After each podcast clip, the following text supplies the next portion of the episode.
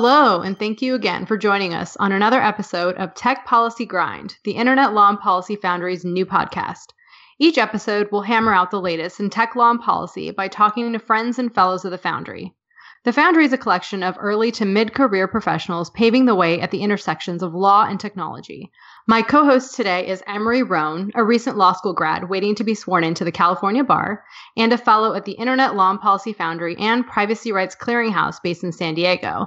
I'm Pinal Shah, an attorney working in GovTech based in the Bay Area. Our other co-host, Joe Jerome of DC, is traveling this week and couldn't be with us today. This episode, we're going to dive into the very timely topic of net neutrality, or more specifically, the Federal Communications Commission's recent announcement that it intends to roll back the net neutrality protections under the 2015 Open Internet Order. So net neutrality is not a new concept. Tim Wu coined the phrase back in 2003, but it's a topic that has been especially contentious in recent years. So while there's no firm definition of what net neutrality is, at a high level, net neutrality is the principle that internet service providers should be treating all data equally.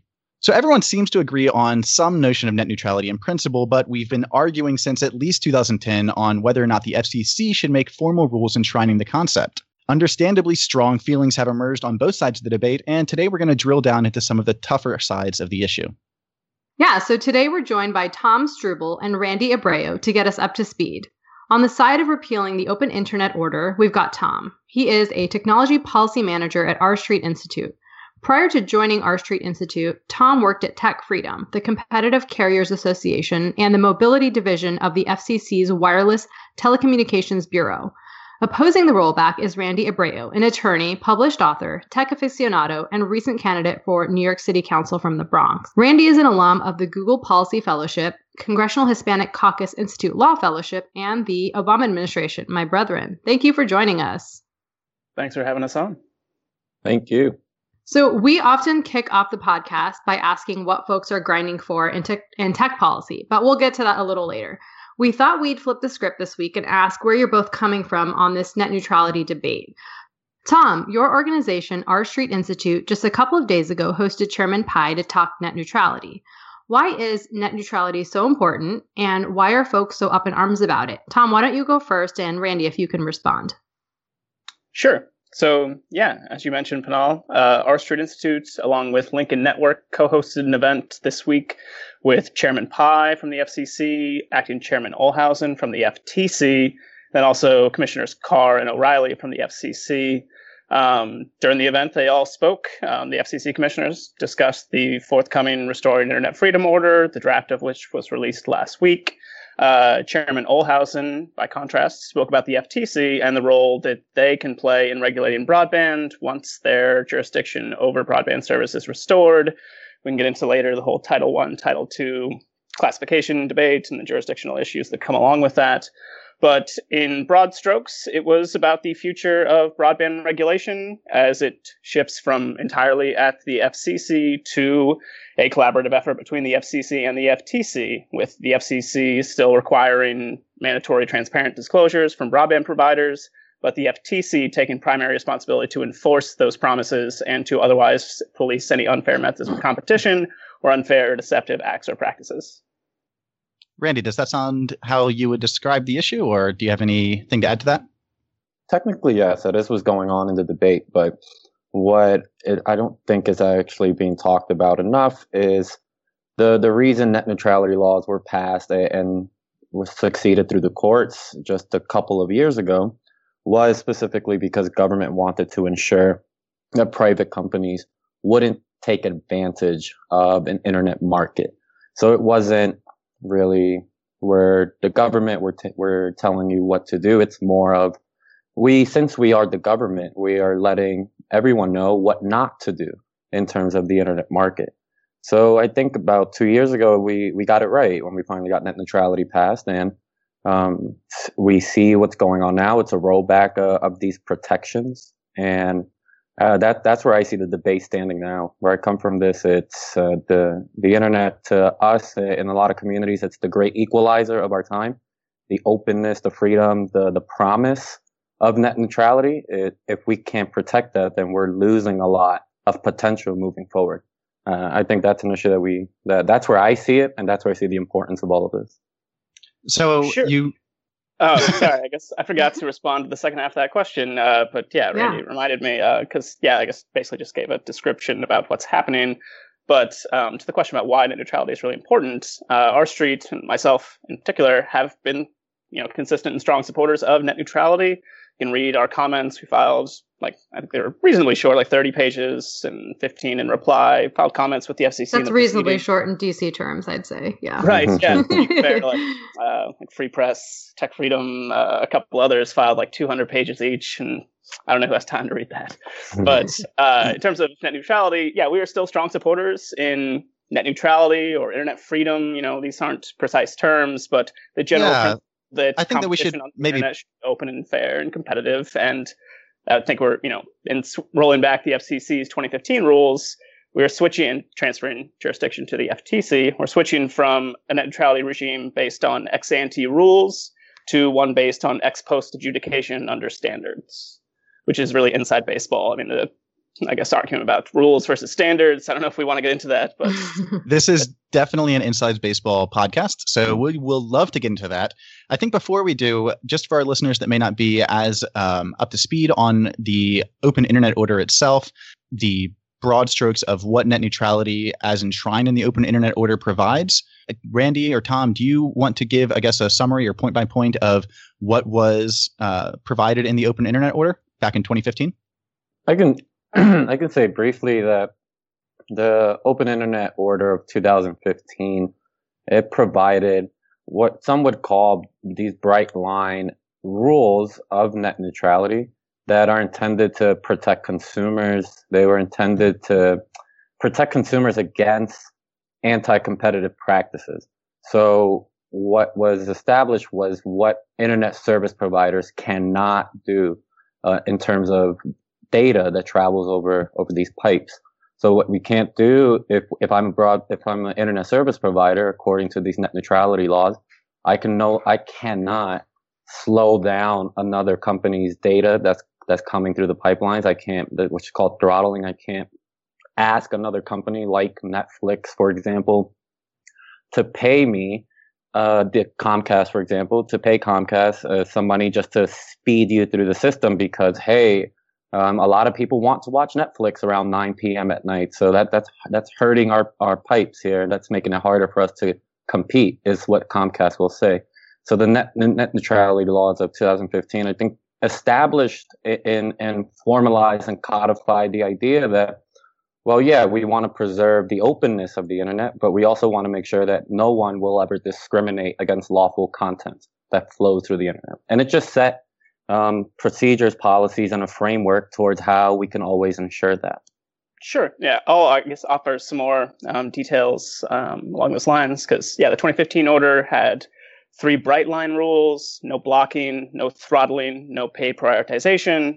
It also enhanced the transparency rule from the 2010 Open Internet Order. It also had a general conduct standard, no unreasonable discrimination or unfair practices that would be assessed on a case-by-case basis. So it had both bright-line rules and a general conduct standard, which is significantly different from the 2010, the first Open Internet Order that Julius Janikowski put out during the first Obama administration, which I guess I personally liked the 2010 order and those rules more than the 2015 rules because they were a lot simpler. The 2010 rules was just no blocking, no throttling, and no unreasonable discrimination.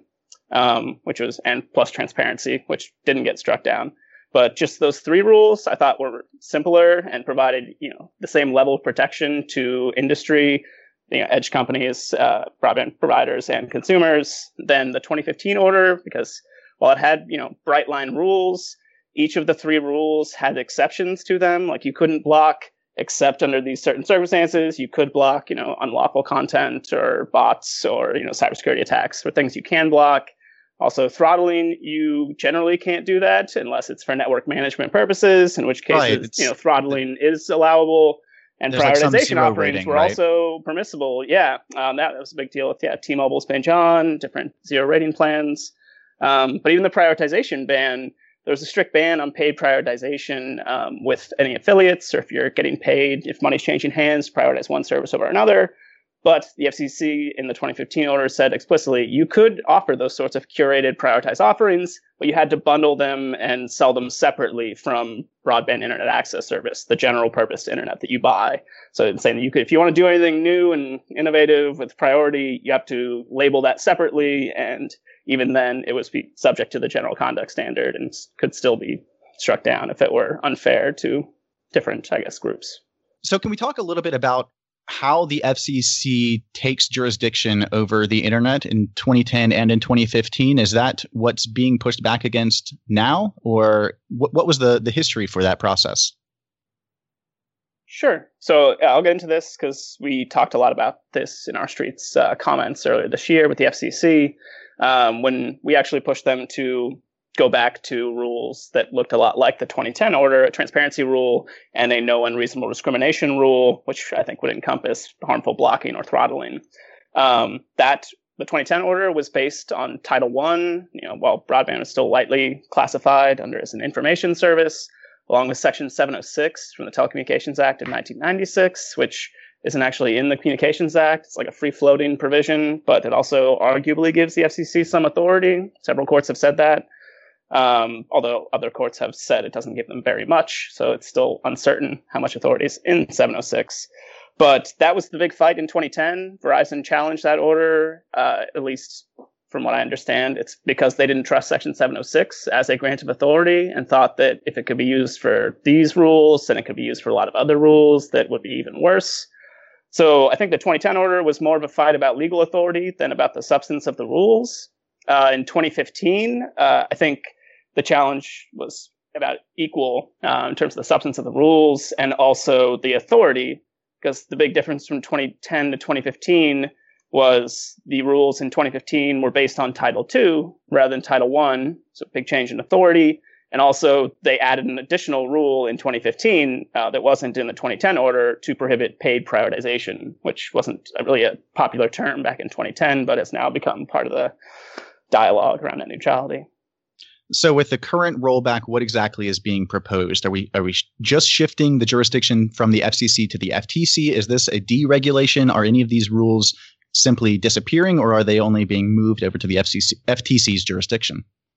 Randy, do you want to take that? The current proposal, in effect, it will roll back any prohibitions against blocking and throttling, any prohibitions against slowing down applications and data.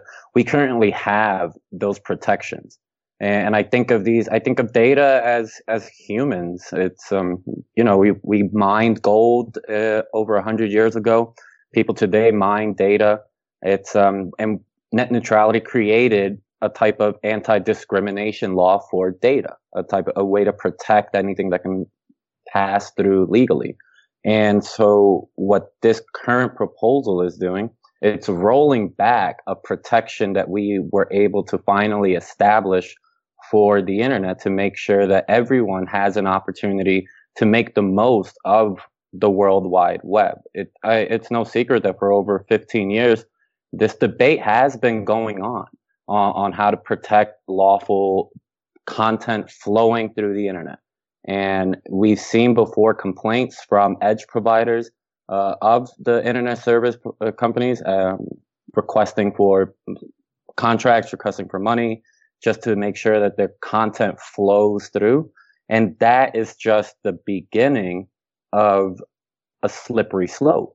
So for over 15 years, we have been fighting to protect data, to create laws, anti-discrimination laws of data. And we were able to succeed in 2015. It passed in the courts. We regulated the internet under Title II, which yes, it's a communication service. And to the best of my understanding, the 1934 Act is still in effect. And Title II says that communications should be given to every person, regardless of race, gender, or creed. And the way we communicate in this century is through the internet. So it's imperative that we regulate internet under Title II. That's the purpose of communications. And we were able to succeed in 2015 on finally getting these anti-discrimination laws passed. And what's happening right now is that we're rolling back those protections. Imagine any labor protections we were able to succeed in the last century.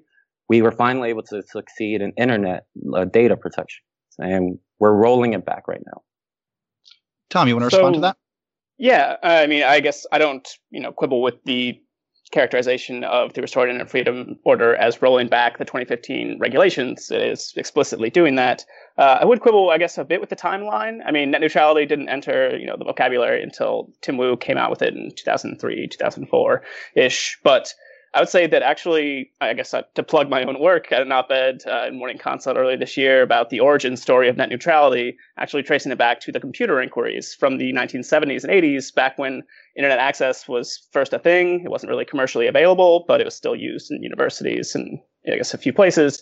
But at that point, we still had the nationwide monopoly of Ma Bell, which was regulated under Title II. That's what the whole framework was originally designed for, one nationwide monopolist and using regulation to protect consumers instead of competition. And we had rules back then that allowed Ma Bell through its other subsidiaries to offer enhanced services, the precursor to information services, including internet access, but it had to do so via separate subsidiaries than the Ma Bell monopoly telephone network.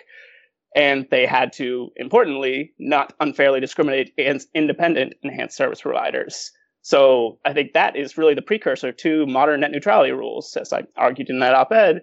And it is all just about unfair discrimination by broadband providers in terms of either traffic management practices or interconnection practices, the pricing that they, the prices they charge to edge providers and other telecom providers to carry traffic back and forth because they don't do that for free. They're, businesses. So I think we're at the point, at least I guess, where both sides ostensibly are saying that, we support net neutrality, but from what I understand, at least those supporting the rollback, the current rollback proposed by the FCC, are saying that, it's simple. We support net neutrality. It's just that the FCC is not the correct body or government body to regulate it. Is that a correct characterization, or is that incorrect? People have a lot of different opinions still, and it's still only a draft order. It could change before the FCC votes on the 14th, or it could still pull it and push it back further if they want to make substantial changes. But in terms of what's happening, I guess, they are proposing to shift primary jurisdiction over broadband to the FTC when it comes to policing any anti-competitive behavior, unfair, deceptive practices. Can I stop you there? I'm not sure if I misheard you earlier, but is there a no throttling rule enshrined in the proposal that would just be regulated by the FTC, or is that completely out? Is it a complete rollback? Because that's my misunderstanding.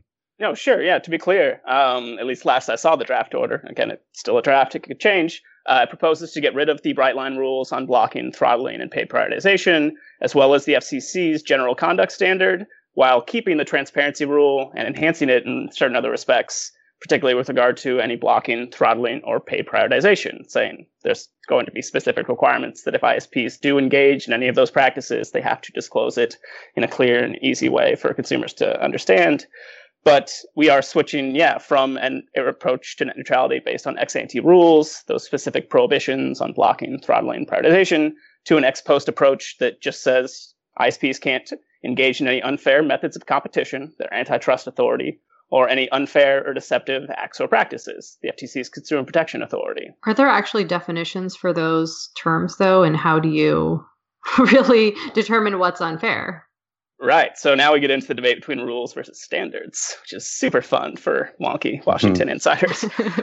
So industry and consumers need certainty. You need certainty to make business investments, purchasing decisions, all that. And if you start from a high-level statute, for example, the FTC statute, Section 5, the FTC Act, it's unfair methods of competition or unfair deceptive acts or practices. The FCC, in Title II, the core, protections there, and 201, talking about no unreasonable practices or no unreasonable discrimination. I think it was in 202 and 201 is like all practices for in connection with telecom services must be just and reasonable. I will say, I just wanted to add, different people define discrimination in different ways, right? So I just, how do you reconcile that? Right, of course. Yeah, the rules and the laws don't prohibit discrimination, full stop. They prohibit unfair discrimination because discrimination in and of itself is not a bad word. For example, we're talking about in the context of net neutrality. If your ISP wants to favor VoIP applications over email applications, I think that should be fine because based on the characteristics of those services, VoIP, requires certain QoS levels that email doesn't in order to deliver a rich quality of experience for users. But, you know, compare the, you know, if you're treating VoIP differently than email, that's one thing. But if you're treating Skype differently than Google Hangouts, that's where you start running into anti-competitive discrimination. You know, if Comcast, for example, I think someone else brought them up earlier, if they, you know, strike a deal with Google to prioritize Hangouts in a way that isn't available to Microsoft for Skype, then that arguably, you know, harms the marketplace. And I guess, you know, there could be benefits to that as well. Exclusive deals are assessed under the rule of reason under the FTC Act to assess the harms to consumers and competition and the benefits to consumers and competition, and try to weigh the harms against the benefits and only bring enforcement actions when on net the practices are harmful. So in a case like that, you know, that's the sort of unfair discrimination between edge services that we're concerned about, that net neutrality is designed to, if not prohibit entirely, at least to police and regulate to make sure that, you know, they don't actually get out of hand. Oh, Randy, I wanted to ask you, I know you work a lot with communities of color, and you mentioned that this possible rollback could really impact those communities. Could you talk a little bit about that? Yeah, and it could be also in response to Tom right now, where we can talk about prioritizing Google Hangouts versus Skype and how that might harm the marketplace. What I'm seeing is, and you see all these horror stories of what could happen if net neutrality is repealed, how your internet pricing structure when you get the bill at home could be changed to make it more confusing, to make it at the end of the day more expensive for lower income communities, corporations, and a small amount of big broadband companies to avoid these anti-discrimination laws. They're smart. They understand how to game the market to make sure that they maximize their profits. That's their role, or that's their job to their shareholders. So it's in their best interest to make sure that if net neutrality is repealed, we can structure the market, manipulate some billing schemes in a way that's maybe a little confusing at first, but at the end of the day, very beneficial to our bottom line. The scariest potential out there is this paid prioritization idea. Even just the idea that anyone that creates an app and to just get it out there on the internet, just get it out there so anyone with a phone, anyone with a tablet or a computer can access your app. If you create a scheme where you have to pay into the marketplace just to get into everyone's home, you created a barrier. And not everyone will be able to overcome that barrier. In my community up here in the Bronx, when I was recently running for city council, and a lot of the conversations I was trying to have with constituents was how the internet moving forward can be very beneficial to your life. And yes, I'll tell you this. This is the Bronx. A lot of times people say it's one of the most lowest income communities in America. So a lot of parents would say, hey, Randy, the internet's not going to pay my rent or the electricity bill, so like come at me with something more important. But the younger people would actually appreciate and get invested in this. And if I'm having conversations with young people in my community and I tell them, look, if we can implement a program where coding as a second language is an initiative here in the Bronx, in a generation we can teach at least half of the people here how to code, and they have now the tools and the resources to succeed in this digital society that we're coming into. If we now all of a sudden take away the protections that make sure that anything they create, now that they learned how to code, will be able to travel freely through the internet, be seen by every single person in the world, that's the market potential. That's the certainty that net neutrality in 2015 created. What we're doing now is creating a certainty in the market for existing big broadband corporations. We're rolling back anything that they don't like. And we're empowering a federal agency like the FTC to enforce anti-discrimination, but they've never enforced net neutrality protection specifically. So it would be entirely new to the FTC. On top of that, it's you know, agencies are creatures of whoever's president. Right now, we're going to roll back net neutrality, give power to the internet to the FTC, and we have a Trump administration there. With all due respect, that's not what I told a lot of people in the Bronx was the promise of the internet. And right. Like, I don't want to be a liar. So I want to make sure that keep these protections. And... Tom is dying to respond to that. I had a few points. I mean, it sounds like you're doing great work in the Bronx, so I fully support all of that. But there are a few things, that I wanted to push back on. I guess in reverse order, I'll try to remember them. About the FTC's experience here, I don't know if you've read the FTC's 2007 Broadband Competition Policy Report.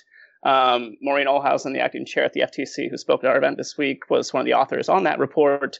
But it was 170 pages long, and it delved entirely into net neutrality and all the issues that could happen with net neutrality, basically about vertical restraints on trade, exclusivity agreements, prioritization, interconnection pricing. They addressed all those issues and have, I would say, all the expertise they need to handle these issues. And actually, before, I guess it was in the late 90s and early 2000s, the FTC brought multiple enforcement actions against AOL, CompuServe, several other ISPs in the early days of the commercial internet for unfair and deceptive billing practices. They didn't get into like traffic management and interconnection pricing, but they have some experience bringing enforcement actions against ISPs, as well as a bunch of other high-tech companies like Apple, Google, Facebook, Uber, the pharmaceuticals industry, microprocessors, semiconductors, a lot of complex areas. So I don't think broadband is in any way outside their expertise.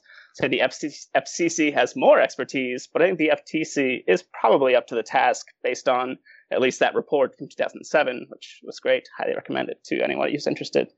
But the other thing I guess I want to push back on, you rightly point out that any, board of directors at a corporation has a fiduciary duty to their shareholders to try and maximize the value of their shares. That doesn't necessarily mean short-term profits, but ultimately to maximize the value of your shares, you make profits.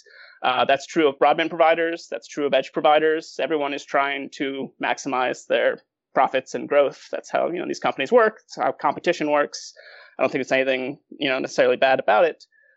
But I guess to your point about pay prioritization and raising barriers to entry, I think that is an important point. A lot of people raise it, and it makes some sense. But I feel like people, I guess, don't think about it in the full context of things in terms of how the internet works and how traffic exchange works between ISPs, because every single edge provider, every app maker, every website, that you all pay for interconnection.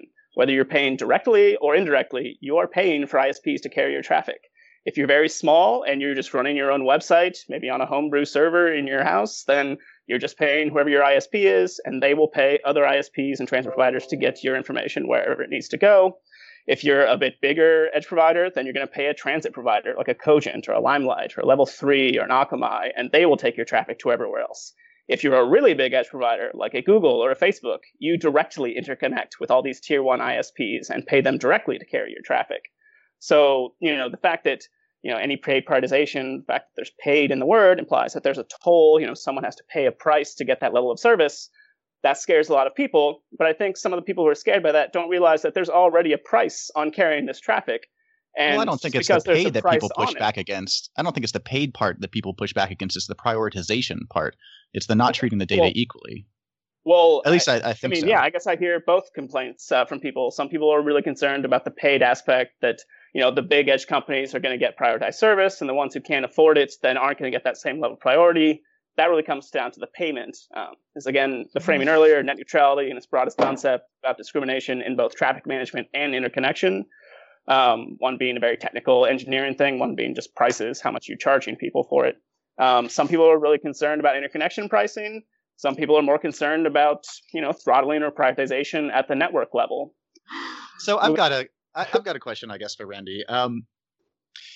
With the 2015 Open Internet Order, the three bright line rules, whether it was the 2015 Open Internet Order or the 2010 Open Internet rules that established, I think, that most consumers support rules around throttling, no paid prioritization, no blocking content.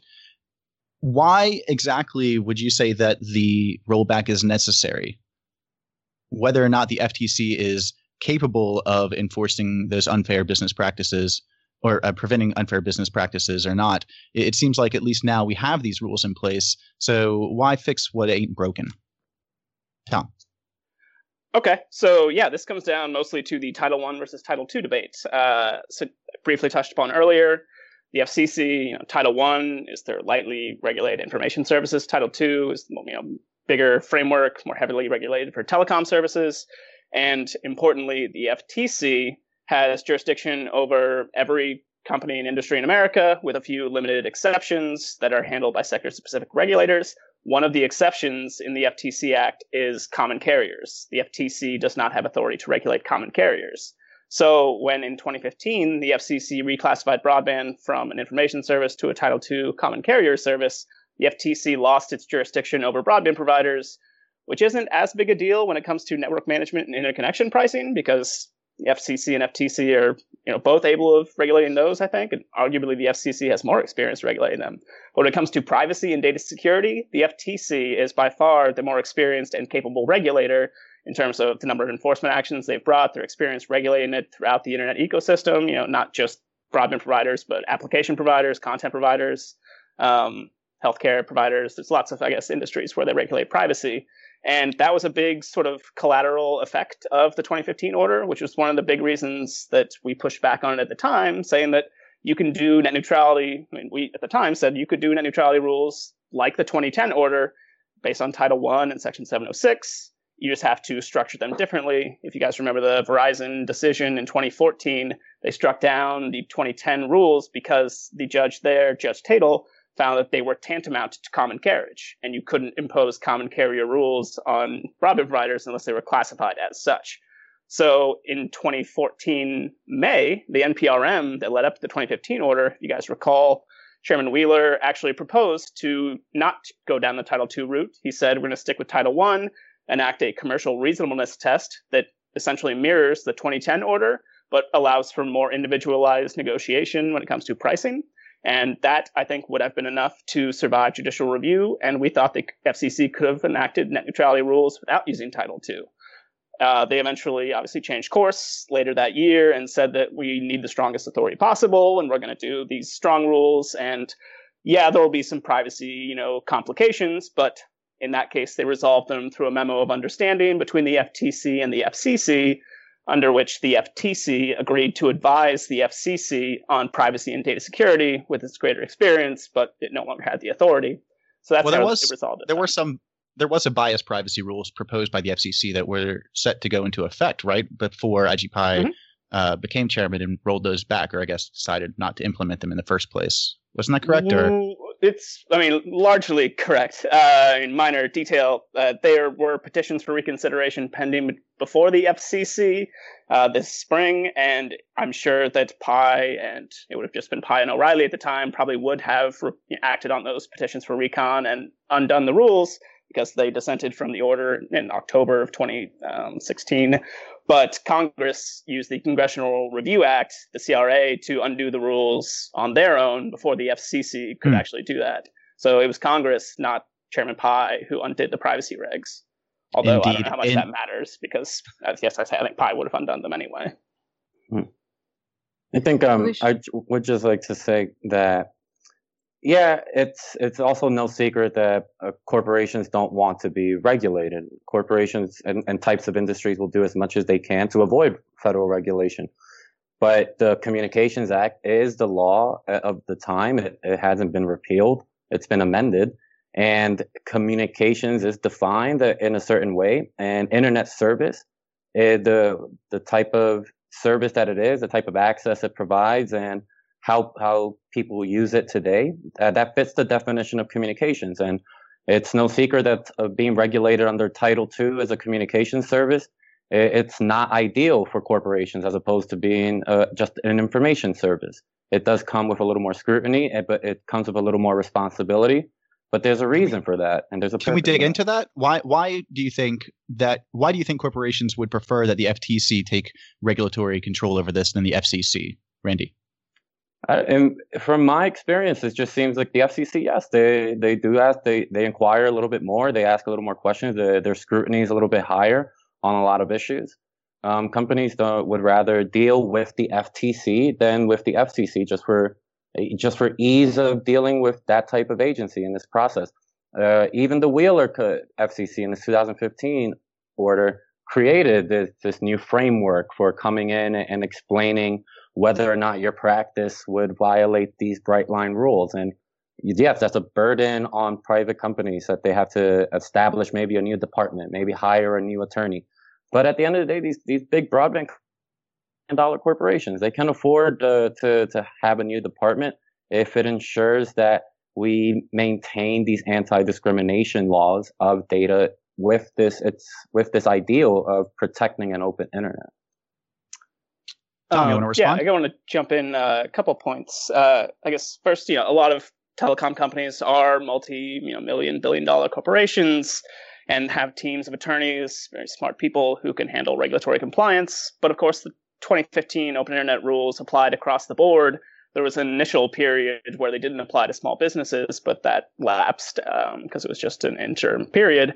But the rules applied across the board, and at least if you ask Chairman Pai, he has a lot of, record evidence from smaller ISPs who don't have, a bunch of attorneys on staff and maybe can't afford to hire them, at least on a permanent basis, who were being, even more hurt by the rules than the big guys. Typically, big companies can afford regulation, I think the 2015 rules had a disproportionate impact on small and rural broadband providers in particular. But to the earlier question, about why broadband providers would prefer to be regulated by the FTC than the FCC, although it's still going to be both, I think they mostly just want for a level playing field throughout the internet ecosystem. The same standards, but no unfair deceptive acts or practices, no unfair methods of competition, to apply, equally to Comcast as they do to Google or Facebook or Netflix or whatever, because I think the 2015 order largely assumed that broadband providers are the ones with market power, and they're the ones who have all the leverage in these negotiations with edge providers. And sometimes that's true. If you're a tier one ISP like a Verizon and you're negotiating with some small edge provider or transit provider, you probably have greater leverage in that negotiation. You're going to get more favorable terms. But that's not the case across the board. If you're a small ISP in my home state of Kansas and you're negotiating with Netflix, I would say the bargaining leverage is in Netflix's hands there. They're probably going to get more favorable terms than the ISP because Netflix, could probably afford to, lose a bit of subscription revenue if their customers who are on a network and suddenly they can't access Netflix because there's an interconnection dispute that can't get resolved. Netflix could probably afford to take those losses from any lost subscriptions in the short term, more so than the ISP. If the ISP has all its customers who suddenly can't watch Netflix, they're going to be complaining to their ISP, and assuming they have any option to choose, which most people do, although a lot of people don't have much choice, if any, then, in that case, it's, unfair to assume that the broadband provider has all the power when they're dealing with, a Netflix or a Google. So I think under the FTC, their standards would apply, they're, consistent standards across the board, and they would apply differently in different contexts, to a big edge, a big telecom company negotiating with a small edge company. There's, likely that the FTC would, fall on the side of the small edge company and bring an enforcement action against the big telecom company if they're trying to use their leverage to extort, higher prices or otherwise exert anti-competitive pressure on the small edge company. But it would also, work the opposite way in the other situation where you have a small telecom company and a big edge provider who's threatened to withhold content if they don't get more favorable terms.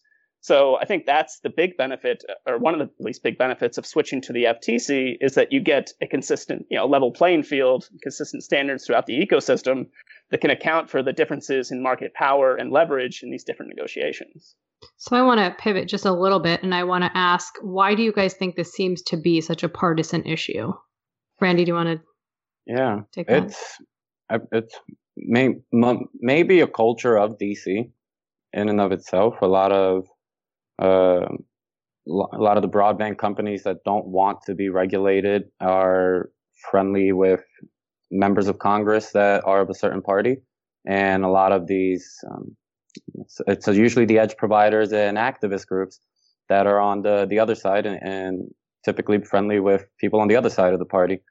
And so if you got a lot of strength and power moving in a certain direction, you're going to see the partisan side take weight. I think we're having the really good discussion here where we're actually cutting through the issues. I completely agree with Tom on. Yeah, the 2015 order might have ignored rural communities and smaller internet providers. And in the future, because we're going to have to get this right, we're only the internet's only got started. in the future, we should bring all of these complaints and issues to the table because these concerns matter. And that's the only way that we're going to actually move forward, because right now we're in that, also in that culture. It's win-loss in whatever party you're in, and you try to get the wins wherever you can. And we're not always sticking to facts. It's usually talking points, and you try to sway the argument as much as you can that way. But I think we're doing the right thing here. We're laying all the concerns out on the table, and I think us four could probably fix this issue. Right? Yeah, with enough time. I agree. But, humbly, I agree. Thank you. Yeah, I guess to follow up on that, I certainly agree that there's a fever pitch of, partisanship around net neutrality these days, and has been, I think, since the 2015 order, or the 2010 order. It's also a 3-2 vote. And the first net neutrality enforcement action brought against Comcast in the BitTorrent throttling case back in 2008, also a 3-2 vote. So the FCC, typically has done sort of nerdy inside the Beltway telecom regulation that hasn't gotten any, attention from people in the rest of America, but that's changed a lot in the last decade or so. As people, use the internet more and start to love it, they start to care more about these issues. And I guess there's a lot of contributing factors to why we're in the situation we are today. Some of them are outside our control. But in terms of the fight, it's still an ongoing, it's a trench war, and it's pretty ugly. Not even, with ad hominem, personal attacks on people, not really talking about the issues, at least in the sort of, rational way that we are here. But I think that's going to, it's sort of intractable. It's going to continue to be that way until Congress or the courts actually intervene and solve this issue one way or the other, because as we've seen, with the level of deference that agencies get in interpreting the law under Chevron and various other precedents, the FCC has broad leeway to regulate broadband very lightly as an information service. That was upheld by the Supreme Court 6-3 in the Brand X case back in 2005. Right. But they also have authority to regulate under Title II. That was upheld 2-1 in the DC Circuit, denied en banc review last year.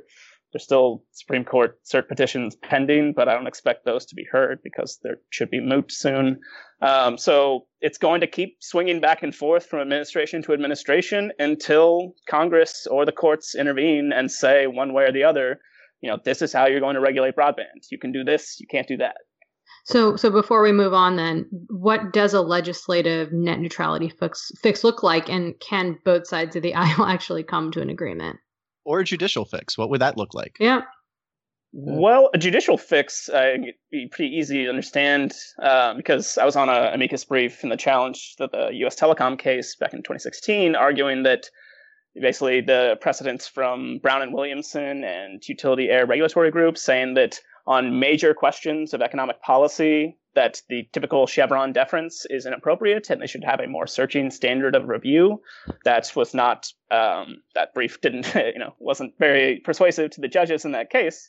But that's the judicial watershed moment that we're waiting for, is for the judiciary to strike down, I would say, administrative overreach and say that you can't make such policy. Policy needs to come from Congress first and foremost, and then agencies can, make minor changes on the margins, but not fundamental shifts back and forth. That would be, I guess, what it would look like in terms of further reining in Chevron deference.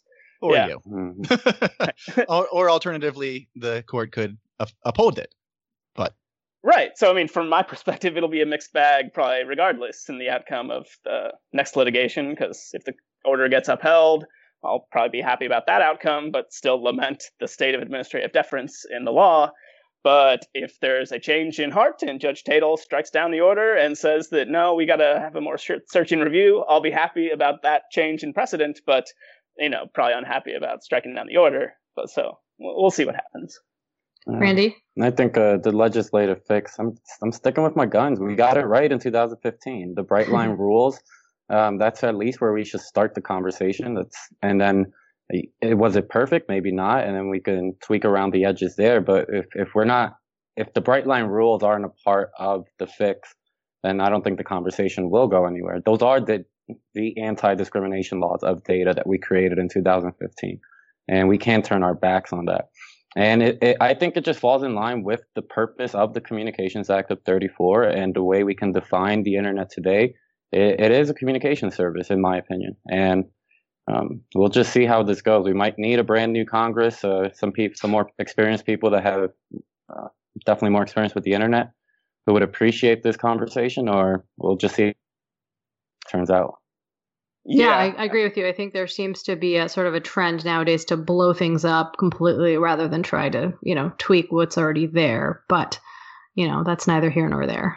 I guess I won't, I don't know of any bill in Congress that could move right now. The previous Congress, it's notable that the Republicans, when they're in control of Congress in 2015, 2014, did offer what, I guess in their minds at least was a fair compromise, saying that, okay, if you want these bright line rules, we will give you bright line rules against blocking, throttling, and paid privatization, but we're not going to give you Title II. We're going to say, you can have these bright line rules if it's under Title I. I guess some Democratic members were interested in that, and several in Congress still express interest in seeking a legislative fix, which I commend. But they didn't take that deal at the time, and I don't think Republicans would offer the same deal today, now that they control all three facets of government. But going forward, we need some legislative fix, and I'm, at this point, very open-minded about what that might look like. Well, thank you guys for that discussion. I know I learned a lot, and I think it's safe to say that, reasonable people can disagree. We did this a little backwards today. We generally dive into personal backgrounds first, but because it's such a hot topic, we wanted to jump right into net neutrality. So just really briefly, how did you guys actually get involved in net neutrality to begin with? I got that Google Policy Fellowship that I did was in 2013. I was a second-year law student in San Diego, and it was my first stint in D.C. San Diego. And it was my first stint in D.C., first experience getting that policy background, the regulatory background. And it was the first time I also realized this is what I want to do. I was in tech law. I was working for an advocacy group. And it's 2013, so a lot of things are happening behind net neutrality, but also this is the summer when Snowden leaks are happening. And it's a hot summer in DC. And so if there's any, like you all have, I'm sure had the same like experience where this is what I love, this is what I want to do. And net neutrality was one of the first projects that I worked on. And I was in DC in 2015. I actually was in the cybersecurity division in 2015 at the FCC when net neutrality was passed. So I saw it from the inside at that point, and I followed the court cases. I feel like I've been connected to this for a while, and I feel like the conversation isn't ending here. We're just getting started. Right. Sure. So on my end, I guess I first came out to D.C. I grew up in Kansas, went to undergrad at Kansas. But I first came out to D.C. to work on the Hill for Jerry Moran, my local congressman, now in two senators. And then went into law school at GW and didn't exactly know what I wanted to do. But at the end of my first year, we got the Telecom Law Journal, the FCB, Federal Communications Law Journal, sent to GW from Indiana. Seemed like a good opportunity because I like nerdy, techie stuff. So I applied and got onto that journal, and then decided to cut my teeth on spectrum policy because that seemed like a wonky, interesting thing to do. And so I did that, got a job at the FCC the following summer, working in their wireless bureau. And then I also, took a Google Summer Policy Fellowship. Mine was at Tech Freedom, started in 2014. Actually started the same week, the NPRM in the, Open Internet proceeding back in 2014 came out. So I immediately hit the ground running, and my job was to research net neutrality. And I was involved in the rulemaking back in 2014, filed comments and replies. We filed an amicus brief in that case. This time around, from R Street, we're also more involved, and I guess unsurprisingly got cited a few more times in the order this time than back in 2015. But I guess I've been in the telecom bar now for over 5 years and been dealing with net neutrality the whole time. So I guess well versed in it at this point, and the arguments are very well worn, but people are still interested to hear them, so I'm happy to chat about them. So you guys are both really laser focused on the tech policy world. One of the real focuses of the show is sort of advice for young professionals or students or early career professionals. I've got to ask, we're trying to keep it brief here, but do you have any advice for early career professionals or young folks that are trying to get into the tech policy world? Sure. So with hindsight, I might have studied, some hard science, engineering or computer science. I ended up majoring in psychology and political science during undergrad. So I've been at a disadvantage, I guess, trying to learn all this techie stuff just by reading tech blogs and spending time on Tech Meme and Y Combinator, Hacker News, and reading through wonky FCC releases. But eventually, if you read enough of it, you get familiar with the terms, then it becomes easier. But I guess in terms of, good advice, I guess, aside from a technical understanding, that is very useful, if not necessary, to work well in this area. I think also, I didn't go to business school either, but a mind for business and how business models work, I think, is very important to understand how to regulate these markets. When you think of different actors in the internet ecosystem, they're pretty much all corporations that are profit-driven, and they have to somehow make money. So I guess thinking about how online advertising works and, different, subscription models versus advertising-based models and all the different actors in the internet ecosystem, many of which have no direct consumer relationship, all the middle mile transit providers, the equipment makers, like AdTrans and Broadcoms. There's a lot of people out there who are all involved in this space. But just as a consumer, you only interact with a few of them. So I think it's important to try and understand what's going on, underneath the hood and how the internet actually works. And I know most of the people I know at the FCC are very well versed in the internet and how it works. But I see a lot of people, weighing in on telecom policy, and they seem, a bit misinformed or confused about how things work. Which is understandable, but I would say that understanding the technical aspects and the business aspects of internet regulation are the best way to get your foot in the door and impress people with your knowledge about these areas and grow your career. Randy? I would say, and this only counts if we can protect net neutrality, right? So if I'm talking to someone, I would say dream big and just try to get as prepared as you can. The internet and this technology ecosystem that we're going into can seem daunting to a lot of people. It can seem confusing, and they should trust that there's a group of mentors out there, a group of people that want to see everyone succeed and are ready to provide the training.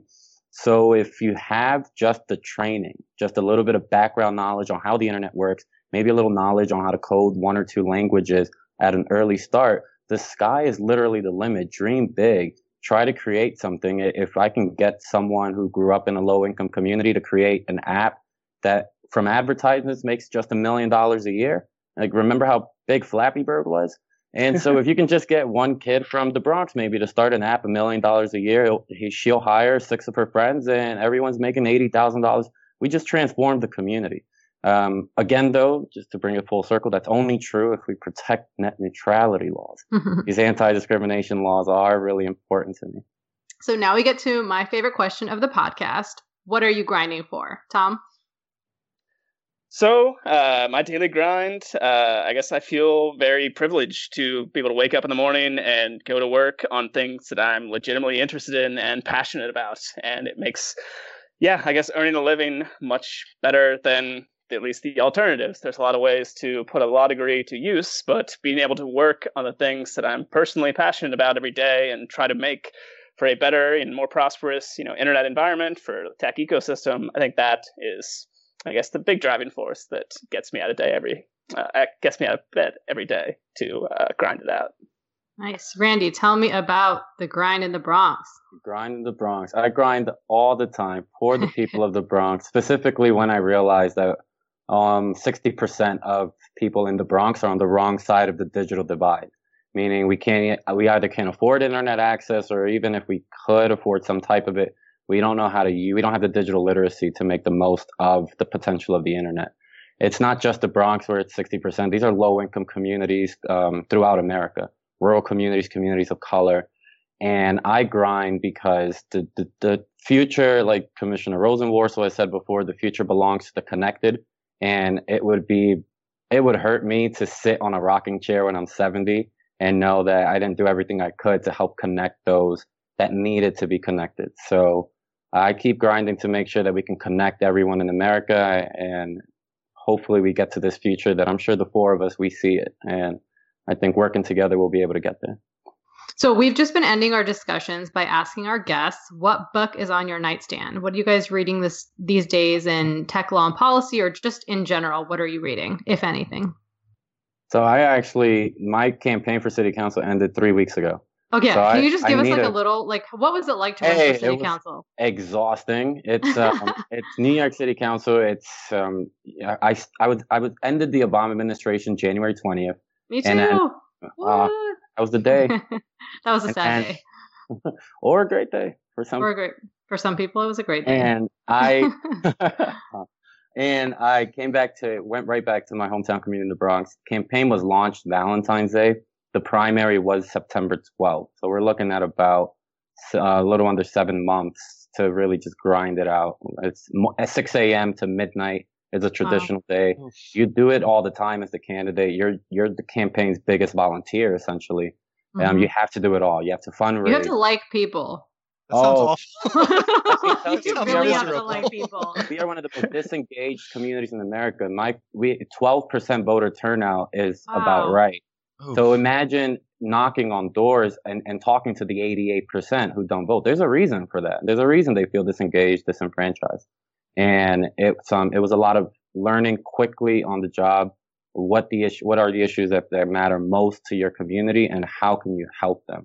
It's it was exciting. There were 5 candidates in total in my district. I came in second place. The guy who won has been the incumbent for 8 years. Obviously, I ran against him because I thought he was doing a bad job. But I learned a lot about politics and campaigning and name recognition, and maybe don't run a campaign in 6 months, maybe a little more than 6 months. But that's awesome. So I went to a talk by Amanda Littman, who was the deputy director of the Clinton email. She was, Clinton's email director. Yeah. She's the author of this book called Run for Something. And I went to a talk, Politics of Pros in DC recently. And she said that most people who run for the first time, they lose. And so you have to just keep doing it again. So, I would say just run again. That's amazing to even. I'm looking at the data now, and now I'm sitting back and thinking, holy crap, what happened there these last few months? Like the Hillary book. And looking back at the data, it's like, hey, we lost by 1,000 votes, and I have in my community 2,500 people that I have their data, I have all their information. Definitely, we stay in touch for a lot of reasons, and it grows in that way. You really only need about 4,000 votes to win my district. Mind you, there's about 60,000 eligible voters, but you only need 4,000 to win. But if I can start at 2,500, that's good. It's growth. A lot of people told me to watch the Cory Booker documentary about his first run. So apparently he lost his first run for city council too. Yeah. Congratulations. Yeah. Regardless. Okay, thank you. Very exciting. So we definitely didn't talk about books, but no, that's you don't have time to read right now. You're still tired. No, I was saying it's been 3 weeks. I'm exhausted, but and I haven't. My free time, I guess, I was reading the new Internet Order, the net neutrality order. But is that really fun reading? No. It doesn't have to be fun. For some, I did pick up this book by Junot Diaz, This Is How You Lose Her. Nice. I read his book, Brief Wondrous Life of Oscar Wilde, which he won the Pulitzer for. But this one is actually, I think, better. So it's some fun reading that I've actually been able to get into, and I'm excited I can read a good book for once in a while. I bet. Yeah. Are you reading anything, Tom? So I guess I have more free time than Randy. Yeah. Although admittedly, I spend much more of my free time gaming than I do reading. But you asked about books. I'm reading a book, I guess just one right now, but it's The Political Spectrum. It's by Tom Hazlett. It's about the history of spectrum regulation at the FCC. Really cool. Huh. Recommend it? Once I finish it, I will give you an honest recommendation. I could say now I like Tom Hazlett's work generally, so I'm guessing the book will be good, but I'll withhold judgment until I've actually read it. All right, we'll make sure to get an update. Pinal, what are you reading? I'm still reading Privacy in a Nutshell. I know I said that last time, but I'm planning to take my SIP exam soon. I just need to bite the bullet at some point, but after taking the California bar exam, even though that was several years ago at this point, I still don't want to take another exam, but I'm sure, Emery, you can feel my pain on that too. I'm actually waiting to take SIP-E as well. I'm trying to get some GDPR skills, but my supervisor at Privacy Rights Clearinghouse said that SIP was about 1/8 as hard as the bar, so you'll be fine. 1/8, I can do that. That's promising. I finally finished Handmaid's Tale. I am returning to Orcs and Crake for some more Margaret Atwood, but on the tech policy space, I've got Carpenter v. U.S. up in my tabs for the transcript today. That is going to be some night reading tonight. All right, so this week on the Foundry Job Board, we have internships, fellowships, and full-time positions across the country, and even an opening at the Global Public Policy Institute in Berlin. So if you're interested in doing some awesome privacy work, I definitely recommend checking out at least the Georgetown Law Center on Privacy and Technology in D.C. They've got a summer internship that looks like it's a really amazing opportunity. They've done some awesome work in the past few years.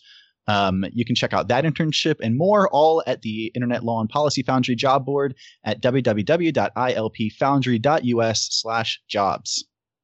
Tom, Randy, I want to thank you guys so much for being our guests today. This has been a lot of fun, and I think we got to, again, you know, we brought it up earlier, but this is the kind of discussion that everyone needs to be having. Yeah, thank you guys. If you want to hit us up on Twitter for questions, comments, or just to generally Twitter stalk us, you can reach me, Pinal, at Woman of Fuego. This is Emery. You can find me at Emery Roan. This is Tom. You can find me at T. Struble. And this is Randy. You can find me at Abreu for NYC. All right. And we belatedly want to thank Ali Sternberg, as always, who joined us in our first episode for providing the music for the intro and outro of the show. If you enjoyed the show, please rate and review us on iTunes. Spread the word to a friend. For a small podcast like ours, really, we have no marketing budget, obviously. So the only way we get spread is through your words. So thank you. And if you did, maybe hit us up on Twitter and let us know. It will mean a lot to us. Thanks for joining us.